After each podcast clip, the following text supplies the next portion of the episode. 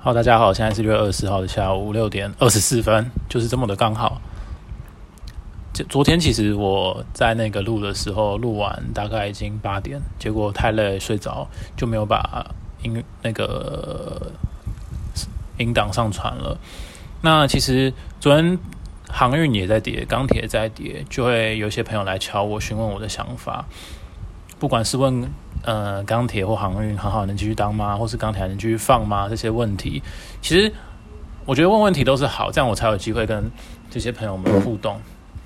可是我也同时也会提醒一下，就是其实我们在做投资的时候，我们不能总是在事情不如我们所想，或是发生比较大的修正的时候，我们才去想该怎么做，而是平时就要想在。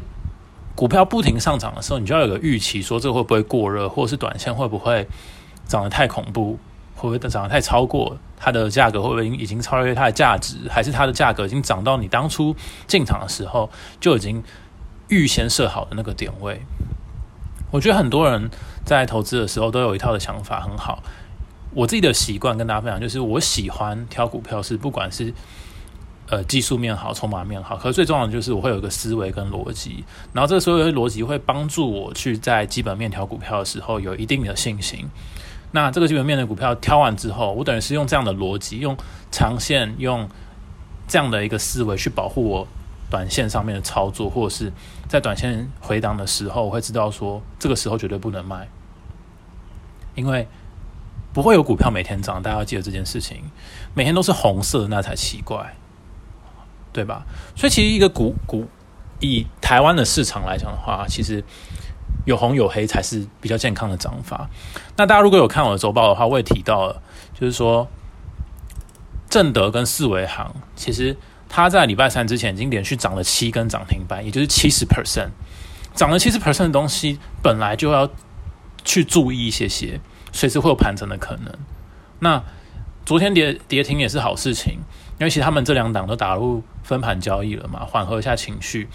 那跌停也等于是用把本来盘整该跌的、该修正的地方，用跌停把它一次消化完，也是好事。因为涨多就最大的利空，我我分享过很多次嘛，涨多就最大的利空，整理一下再往上攻才是比较健康的。所以大家不要，如果大家不知道自己在做什么时候，那当然心里会没有信心，会害怕，或是会担心没有办法卖最高，这是。投资心理学啦，如果大家有机会的话，可以去看一个投机者的告白，他是我蛮喜欢的一个股神，叫做科斯托兰尼写的，他总共三本，里面不止在讲到各种投资心理学，还有一些小故事，可以让大家呃多多的去摄取一些市场上面认同的一些投资人的想法跟思维，慢慢的去跟这些人贴近。而我觉得买下这些书，不管你是认识 Charlie Munger、Peter Lynch，或者是巴菲特，甚至到比较大家不熟悉的呃，科斯托兰尼，甚至一些短线的操作者，你们都去看的时候，或是我自己都去看的时候，有时候做经历过一些呃波动，或是赚钱赔钱，你再回我们再回去翻这些书的时候，其实会有不同的感想，因为我们经历的事事情越来越不一样了。好，那投资很酷的地方就是，有人会想说，我买了长隆、阳明，假设他在高档买，你说十几万才买，或是。八九万才买，然后突然间跌停，他就想说：哇，这个跌停跌掉了呃一万多块，天哪，是我一个月薪水的，你说四分之一、五分之一或者三分之一随便，他觉得很多。可对整个市场的投资人，你你如果想法够宏观的话，这些跌停其实根本没有什么。为什么？因为股市本来就是这样子啊。你情绪太高涨的时候，就像是你们看那个《Fear and Greedy》的时候，你们会发现你的极情绪越极端，你的波动就可能会越大，没错吧？那股价能够走的方式也更不一样。所以之前还有一阵子，在五月初的时候，还有出现双色嘛？什么叫双色？就是你涨停之后马上又跌停，或跌停之后马上涨停。通常发生这种这种状况的股票，基本上筹码就是很乱了，就是很乱了。那各位可能也慢慢。比如说，在投资之后，或者是有听一些，嗯，其他分析师啊，或者新闻啊，或是听到我的录音，你们会知道，当市场越要去提到某些标的的时候，这个标的反而会越来越涨得越来越奇怪，然后你会越来越难抓这个股价，呃，这个股票的情绪，甚至是一些波动。可是呢，如果你的思维够清晰的话，比如说你很清楚说，哎，散装行为什么好？对？之前录音有分享过，为什么我去年做散装行？是因为我先看好钢铁产业，看好钢铁产业之后，我才去查整个钢铁产业的制成是长什么样子。你从钢铁不是从你去你去挖一挖就有的，钢铁的制成有非常多不同的呃锻造手法，那你要做成不同的。钢铁的用途，螺纹钢、钢筋啊，H 型钢，各种的粗钢，随便这种钢筋的用法，你用在不同产业上，你当然有不同的方式啊。你有当然不同的加工方式啊。所以你，当我了解完之后，我才真正了解。重新再上一次，你说物理课吗？你这应该算物理课吗？我也不太清楚，还是还是化学课。但是你了解完之后，就会发现说，哦，原来这个产业是长这样。那才找到铁矿砂嘛，才找到铁矿砂，才找到。中国跟澳洲嘛，才找到航运业嘛，找到航运业才又刚好碰到货柜轮嘛，就是这样子。所以，既有这种呃查资料的过程中，其实在投资的时候，你会有很多的收益。就是以前我觉得上化学课、物理课很无聊，可我现在反而觉得说，哇靠，这些东西其实蛮好玩的。像比如说，我从过年之后就跟朋友去讲说，我我只我看好三大产业，哎，这些东西是。比较少波动的，因为电子波动才大，大家才喜欢做电子。可是大家却没有没有办法去理解整个电子产业长什么样子。因为电子产业有分很多，大家都说我要做电子，可是大家知道电子产业分得多细吗？你有你电子产业里面包含什么？光电、通信网络、电子零组件、电子半导体，半导体里面又分什么？IC 设计、晶圆代工跟封装测试。然后你 IC 设计有不同的类别，诶，电源管理 IC 还是微控制器，还是各种之类的。对对，那封测又有分封装跟测试有不同，啊，你封装有不同的方式啊，你测试也有不同的方式啊，你封装有三三 D 封测嘛，对不对？这种很细很细的东西，如果要很了解电子产业的话，你要拆很细，而且你要了解很多不同的产业面。可是为什么我过年之后我比较偏向挑选船产？第一点，我知道船产在去年的时候是弱的，可船产却是一个硬需求，而且是大家比较可以理解的。对不对？去年大家疫情的时候是不敢花钱，那很多店面不能开。以欧洲来讲的话，我用最简单简单的方式去跟大家聊，因为很多人跟我跟我反映说，有时候他们可能我讲的太深，他们听不懂，那我就用白话方式跟大家分享。去年不是疫情来吗？你们觉得那些 Nike 或是那些艾迪达或是那些运动产业、运动的服饰或是运动用品卖的好吗？卖不好吗？可当疫情回稳的时候，原本大家大大大众交通运输工具变成做什么？欧洲很多人骑脚踏车，所以去年年底在涨什么？美利达跟巨大。好，那想，那如果欧洲、美国慢慢解封之后，他们带动什么？实体店面就可以开啦。原本这些做实体店面的大型的呃运动服饰龙头，他们本来预期他们的店面店面的销售会影响很大，所以他们必须发展他们的电子商务。那其实殊不知，他们电子商务发展的特别特别好，而你的实体店面其实受损没有想象中严重，那复苏的时候这就很可怕了，因为大家的消费习惯已经从实体产面产业转为愿意接受更多的线上消费，所以大家可以去思考这样的一个层面，我自己也去思考这样的层面。那为什么会挑纺织？很简单啊，你的电子、你的电子商务已经蓬勃了，那代表大家有更多管道去买这些东西，而这些产业原本在去年是萎缩的，可因为放解封之后。会不会有这样的消费性需求？我认为是会的，所以我才看，才去找我们台湾的纺织产业。因为我比较少去跟大家聊美股啊，因为美股又分又聊法是不一样，而台股跟大家比较近，所以跟大家去聊。那大家都知道纺织产业里面最红的什么？巨阳跟如虹嘛，哎，对，巨阳跟如虹嘛，对不对？那大家知道这两个产业，可是问题是这两个产业是不是这两个公司是比较贵？所以比较贵的时候，我们会去想，如果他们是成衣业，那成衣业不是代表他们所有的一条链制成的嘛？他们还需要原料吗？对不对？还需要原料啊！所以我们要去看什么？哪些是做原料的？比如说丽丽，丽丽是做台湾的聚酯加工加工司的龙头厂嘛？对不对？那比如说东河，东河是做什么的？东河是做棉混纺纱大厂嘛？对不对？棉棉混纺纱。那或者什么红州，红州做什么？就是聚酯粒或聚酯丝。以我不喜欢我的物理化学不好的情况之下，要去了解什么聚酯粒、聚酯丝，是很费力的一件事情。但是如果今天它关乎到你的投资跟口袋的时候，其实你就会去想要搞懂它是做什么的。这就是投资好玩的地方。所以在我们做任何的嗯进场的时候，如果我们可以先做好这件事情的话，我们再去看技术面。技术面就算回调，你还是很有信心的。不然，其实所有人啦，航运股早就被甩下车了啦。我知道有分析师或者是市场面的资讯说啊，你就盯着十日线看。可是我觉得他们都忽略掉了一点，就是人性的问题。当你们有尝试过卖掉之后再接回来的时候，你们会发现你的成本跟当初进进的成本是不太一样的。听得懂吗？好，如果想要听得懂的话，我以长荣为例好了。大家如果有有时间，可以打开自己的你说手机或 App 或者是电脑去看那个线型，你们会看长长荣第一次回档的时候，比较大的回档是在十一月六号开始，它一月七号破线之后，到一月十八号整个破月线，那其实就要出场？而有些投投顾分析师说十线就出场，所以你出场了嘛？那出场之后跌跌跌跌跌到季线，那什么时候买回来？他就跟你说哦，站回可能十线、月线或三阳看待再买，可以。可你当初买的价格跟这个价格是一样吗？对不对？如果你没有买回来的话，你没有够有耐性的话，你们会去看三月二十三号有一个爆大量。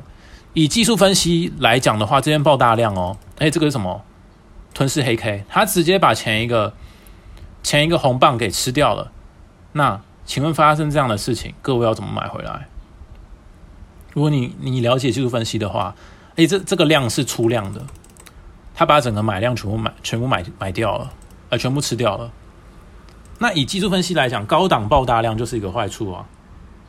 所以，如果你没有照继继续守则守则的话，你可能会受伤。可是问题是，技术分析是很多主力会做骗线的，很多人他们知道说，哦，市场上面的人会这样子看，所以他们会去洗这个这个价位，或去洗这些单，你知道吗？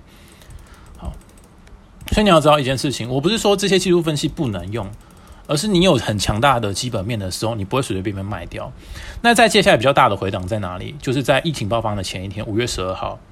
你想，你原本是买三三十几块、四十几块，那在疫情爆发的时候，假设你卖的快，你在八十几块卖掉，或是你在卖第二天啊，第二天很难卖，因为第二天再卖下去的时候，你可能好六十几块卖掉了，那你要怎么接回来？那他就跟你说三阳开泰，或是整个。踏踏上所有均线的时候，你就再把它买进。可你要知道，你原本三十几块，你再八十几块卖掉，你重新再买进的是九十几块，你的成本是原本的几倍？二点五倍吗？或三倍？那如果你够有这个信心的话，你买进我没有任何的意见。可是多数人是做不到这件事情，因为想说，我当时买三十几块，为什么我要？为什么我现在买进要九十几块？会不会很啊？有点贵？为什么要这样接回来？很多人是没有办法做到这件事情，所以很多人短线是做不好的。可是你要想哦，如果你今天已经搞懂整个产业，你的成本基本上你控的很好的话，你根本就不用担心说它会不会回档，我要不知道再接回来这个压力。卖掉是一个压力，大家都想卖最高，买回来也是个压力，因为大家都想要买便宜。那为什么不一开始就等你的成本拉开之后，你去追踪它应该有的价值，而不是在短线上面又进又出，又进又出，对不对？我自己习惯是这样啊，所以。真正看懂的人的话，他会在下跌的时候更有信心。他可以选择不要加码，或者是他在反转变成多头的时候，他有加码的空间。听得懂意思吗？你从三十几块涨到九十几块，然后开始回跌的时候，一般的人是直接把它卖掉，然后等到它转回多头结构的时候才把它买回来。可厉害的人什么？他成本很低，他下跌的时候他知道说这边是。情绪这边是不用出场的，他有耐心，他忍住，等到多头结构的时候，他再加码。可他加码的时候，他的平均成本平均起来就不是九十几块。你卖掉之后，你接进来的你的成本是九十几块。可是如果你是原本就持有基本单，你再进到一个九十块，你的你的成本会从三十几块拉到只有六十几块，所以你的风险是很小的。那就算之后涨涨回来的涨上去的话，你一样吃得到，而且你吃的更大段。这个叫做资金分配。好，那就昨天来讲，好了，大家会发现一件事情哦。我昨天其实有有录音，那我跟大家讲一件事情：你在乎这么短线的涨跌，那你真的不适合做投资。为什么？因为多数的人其实不是不能做短线，而是你控制不了的自己的情绪，而是我自己没办法控制我自己的情绪。因为这个我也经历过啊，比如说以昨天前天为例好了，前天是先用一个黑 K 创了一个高，但是它收盘是收低的，但是还在均线上，然后到了昨天礼拜礼拜三直接跌停。好，以 K 棒技术分析来看。礼拜二跟礼拜三中间有个跳空缺口，那个缺口要补。但是问题是以现行技术分析来看，你没有看坂田战法，大家可以去看这个东西叫什么？这个东西叫什么？反转讯号，没有错吧？可是问题是长荣跟阳明又进到分盘交易，请问到底技术分析要怎么看？就今天直接来一根长红 K，在分盘交易又长红 K，所以久了会发现，我自己也发现呢，其实。多数的时候是情绪，现在多数的时候是情绪在主导这个盘。但是如果你有一个中心思想的话，就不会在这个方面去担心。有朋友问我啊，他说航海还能航海王还能继续当吗？我的回答，如果正常人要问我的话，航海王可以继续当吗？我其实不太会直接回答，我会回答说：你觉得你赚够了吗？或是你你觉觉得你想出场了吗？为什么我没有直接回答他答案？因为每个人想要赚的钱不一样，或是每个人看到价值不一样。我敢说，没有人可以卖最高，我不可能卖最高，客户也不可能卖最高，朋友不可能卖最高。但是大家有一个心理学，就是大家想要都想要卖最高、最漂亮，因为他不能接受他太早出场的那个那个后悔，所以最后投资会变成什么？其实你投资要做的事情，就是你要在你要把未来的后悔、后悔的那个值降到最低。如果你的成本拉开，你是要做这件事情，你把你要把你后悔的值降到最低，对不对？可是如果你今天呢换个方式，如果你是短线进去的话，那你就要先想一个问题，这是你买点的问题。为什么你要在涨了这么多倍之后才进去呢？对不对？你在一百多块进场，代表你看的是什么？你看是那十几二十趴的涨幅吗？如果你要玩十几二十趴的涨幅的话，其实。太多股票可以选了，为什么你要选一个筹码最乱的呢？或是为什么我要选一个筹码最乱的呢？对不对？为什么要炒一个大家新闻已经大家都知道的事情？没有错吧？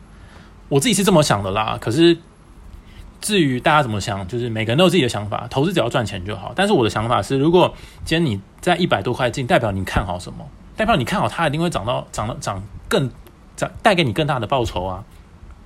对不对？如果你跟我说你这边会进场的原因，是因为你觉得你算完 EPS 后，你看完基本面，你整个产业区架构还有基本面、技术面来看，你认为在一百多块进场的时候，你看的是未来这个可能会涨到两百五十块、两百六十块，我觉得我就可以接受这样的讲法。可是如果你是用这样的市场进去的话，短线上面跌停，你就不应该恐慌啊，对不对？你明明已经知道只有这样的价值，那为什么短线跌停你要恐慌呢？代表可能你还不够有信心，代表你可能看不到价值，或者是。你可能看不懂大盘在干嘛，没错吧？好，那针对货柜行业就到这边啦。其实大家在经验这个过程中，或是问问题的过程中，会发现自己有很多的思维，或是我自己会发现有很多思维需要改变。，OK 吗？只是还是要有自己的中心思想。然后，我觉得我自己的中心思想是我不会跟着新闻走、盘势走。大家这件事情哦，你今天做一档生意，或做你你做一档投资。别人都知道了，那你有什么优势在？对不对？你知道的事情别人都知道，那你那我们有什么优势在？可是今天你看好了一个事情，别人都还不知道，而且你还有机会提前先进去去做或去研究的时候，这就是我们的机会。这样的期望值才高。市面上很多的嗯教学。分析师或新闻会跟你讲说什么跟着投信大户法人买啊什么之类的，看十日线呐，短线看五日线有没有跌破啊，跌破就要注意啊。这个是所有的人在市场里面有一定成熟度的人都知道的事情，对不对？或是有人会讲说你要跟法人走，因为法人在买，你他你才可以搭顺风车啊。可久了你会发现，如果你今天有我们有今天如果有办法做到比买的法人还要前面呢？那是你的获利可以更大，因为变成是法人来帮你抬轿，而不是他已经走了一段之后，你才帮他抬，你才跟着他一起抬轿。我说大家可不可以接受这样的想法？不过我的思维是长这个样子，跟大家分享。所以，我们今天要做一件事情，我跟大家分享今天的大盘。大家会看到，现在大盘在六月二十一号的时候有一个比较长的黑 K，那我不会说这个量大或量小，可这个长黑 K 就技术面来讲的话，它是比较危险的，因为它把五日线跟十日线都跌破。可它好处是它在月线的时候收脚，所以今天的那一根的黑 K，二六月二十一号的黑 K 很重要，隔一天更重要。隔天是直接盘中有打到五日线、十日线之后又缩回来，又缩回月线，所以它是在一个很暧昧的地方。所以在这种时候，我们只能做一件事情：等待，等待。那是不是在昨天礼拜三的时候就拉了一个红 K？那昨天拉的红 K，其实大家很恐慌，为什么？因为大家都，大家市场上面大家在讲航运跟钢铁，就昨天红 K 的时候，大家没感觉，为什么？因为大家没有去关注电子。所以你在投，所以各位在投资的时候，你的资金分配很重要。你怎么分配？你在风险市场里面的分配又分啊？你电子比例多少？传染比例多少？对不对？或者观光比例多少？变分配的问题。而昨天也有人问我说：“哎，那光宇就是虽然是红 K，可是航运钢铁不强，那转回电子，那转回电子很好啊。电子那么弱，哎哎，台湾这么多的公司，台湾是以什么为著称？电子啊，半导体啊。”那你今天都在涨转涨船产，你会觉得这个国家的产业发展是好的吗？不是嘛？我们我你去看电子股占台湾的盘面几成，所以我们整个盘面要好要什么轮涨，不能让电子的交易量萎缩到那么低，所以回到电子是好事。那大家会发现呢，当下跌的时候，我们有时候看投信是蛮准的，投信在买超的时候，可是昨天有问我说，好，那今天轮到电子，可是昨天投信大卖，诶。那会不会是一个讯号？虽然外资跟自营商，尤其是昨天自营商大买哦，我告诉你，短线自营商大买这么多，但自营商已经很久没有这样子大买了。可是有人觉得害怕，会不会是做隔日冲，然后做假的线型突破？然后他说要投信在卖。一般的人看整个市场啊，或看节目啊，很多人在讲哦什么投信买超，投信卖超。可是你要知道，这个投资市场里面，你认识的东西越多，你会越来越有逻辑。这些法人在做这个市场的时候，不会只有现货，还要搭配什么股票，还要搭配什么期货，还要搭配什么选择权。所以投信就算昨天卖超，可你要知道它的期货是增加口数了，增加多少？一千口，增加一千口哦。那期货是一个有杠杆的商品嘛？再第二个非常非常重要的东西是什么？大家可以去看那个选择权的部位。自营商的选择权从 sell call 跟 buy put 已经变成 buy call 跟 sell put。简单来说，就是它选择权已经是偏多调整的。那偏多调整的用意是什么？这是有杠杆的嘛？所以它变，当他愿意用一个风险商品去偏多调整的时候，代表他什么？他可能很可能觉得后市还有一个高档，所以他愿意去承担这个风险。好，这是一般看不出来，但是你更进阶，你可以看权证。你可以看大户怎么做。我先短线分享这些思维给大家，所以你看懂大盘，你就看得懂整个盘面的结构。那现在盘面结构很酷，不是很酷，对多数人来讲很酷。可是你会发现哦，主要航运整个航运类股跌了七趴，今天直接再涨七趴回来，那是该洗的就洗掉，直接做短线的短线仔就洗掉。在第二点，我我可以跟大家分享一件很酷的事，呃，特别的事情，大家可以慢慢关注啦，就是。大家认识钢铁，然后航运，还有纺织。那我跟大家说，你们可以多看看橡胶。如果你们喜欢车子的，你们可以多看橡胶，因为你就算是电动车，你的轮胎也是用橡胶做的啦。而整个橡胶产业今天在涨幅里面是排名第二名。你们点开橡胶产业之后，你会发现，其实外资已经偷偷在整个橡胶产业盘整的时候，在慢慢的垫筹嘛。而投信最近从卖方。变成买方，自营商也从卖方变成买方。今天橡胶产业是第一根出量，出量，所以我们如果你我我是不建议大家用电脑看股市啦，因为我觉得手机看股市太多的东西是看不到的，所以所有的客户我都不我都不建议他们用手机看啊，你用手机看一定会被我念，相信很多人已经被念过。好，我们看橡胶产业今天涨最强什么是南地？那南地其实之前在。那个手套乳胶的，就那个乳胶嘛，手套是用乳胶做的嘛，那时候已经涨过一波，不过今天直接锁涨停。那南地是全球前五大的 M B R 乳胶厂嘛，它今天是什么量增，然后筹码漂亮，主力连买，主力其实都一直在布置这个。再就是什么，它已经来到一个颈线位置，以现行来讲的话，明天会一翻两瞪眼，明天会一翻两瞪眼，要么直接突破形态，要么可能碰到之后缩一个上影线，再整理一下再攻，这是南地比较重要。第二个关注是什么？升风。南地是的筹码是已经布好了，就是投信在呃主力在盘整区间已经慢慢买了。那升风比较不一样，是今天是第一根比较明显的买盘，所以升风要继续缓一点观察。不过南地会是最快表态的。再第三个，嗯，我看一下哦，第三个重要的华丰，它是台湾前六大的轮胎厂。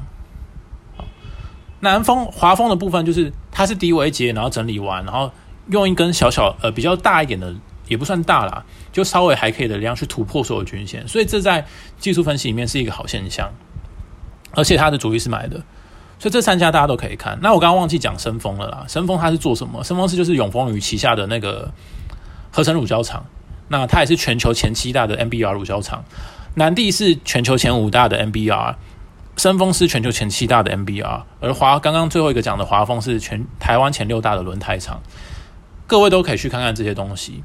以需求来讲的话，我认为橡胶本来就是一个硬需求，所以但是橡胶这个东西也会，橡胶跟塑胶也会跟所谓的石油挂钩，所以大家可以去了解一下石油对于橡胶产业跟塑胶产业的影响是什么。相对起来，你就会知道说，你买这些橡胶产业的时候，你的利基点在哪里。OK 好。真橡胶是这样子，那其余的话一样，就是基本面有改，基本面没有基本面没有改变的话，大家还可以持续的去观察。像昨天都是涨电子，那今天电子就没有那么强。可电子一样要翻多的话，你就应该在今天买进。如果你看好电子的话，呃对，那如果钢铁股也是一样，你在很多人做不到一件事情，就大家都知道低买高卖呃。低买高卖，低买高卖，可大家都喜欢追红，追红，追红，有没有发现？要涨停了他才追，要大家炒的时候他才追。那你等于是什么？你等于像是一个开店的人，你要大家已经把价格炒起来的时候，你才去买这个东西，然后大家不大家不炒的时候，你才想要把这个东西卖掉的感觉一样。所以投资好的地方也是在这边。好，OK，那半导体大家还可以关注什么？华兴集团旗下的华东。它有出量，筹码也不错。借零基本上因为已经有突破一阵子，所以借零要做的话要等拉回。而比较明显的开始进攻的讯号是望红，望红。OK，那剩下的其实有些股票我写在周报里面，不过这周也快结束了，所以接下来我们下一周要怎么看，或是大盘怎么走的话，要等明天收盘，然后下一会再写一个。报告给大家看，然后让大家参考一下。以上是这样子，不知道我的分享会不会太长？那希望大家可以吸收。有什么问题或是有需要，欢迎私讯。我们在下次见，拜拜。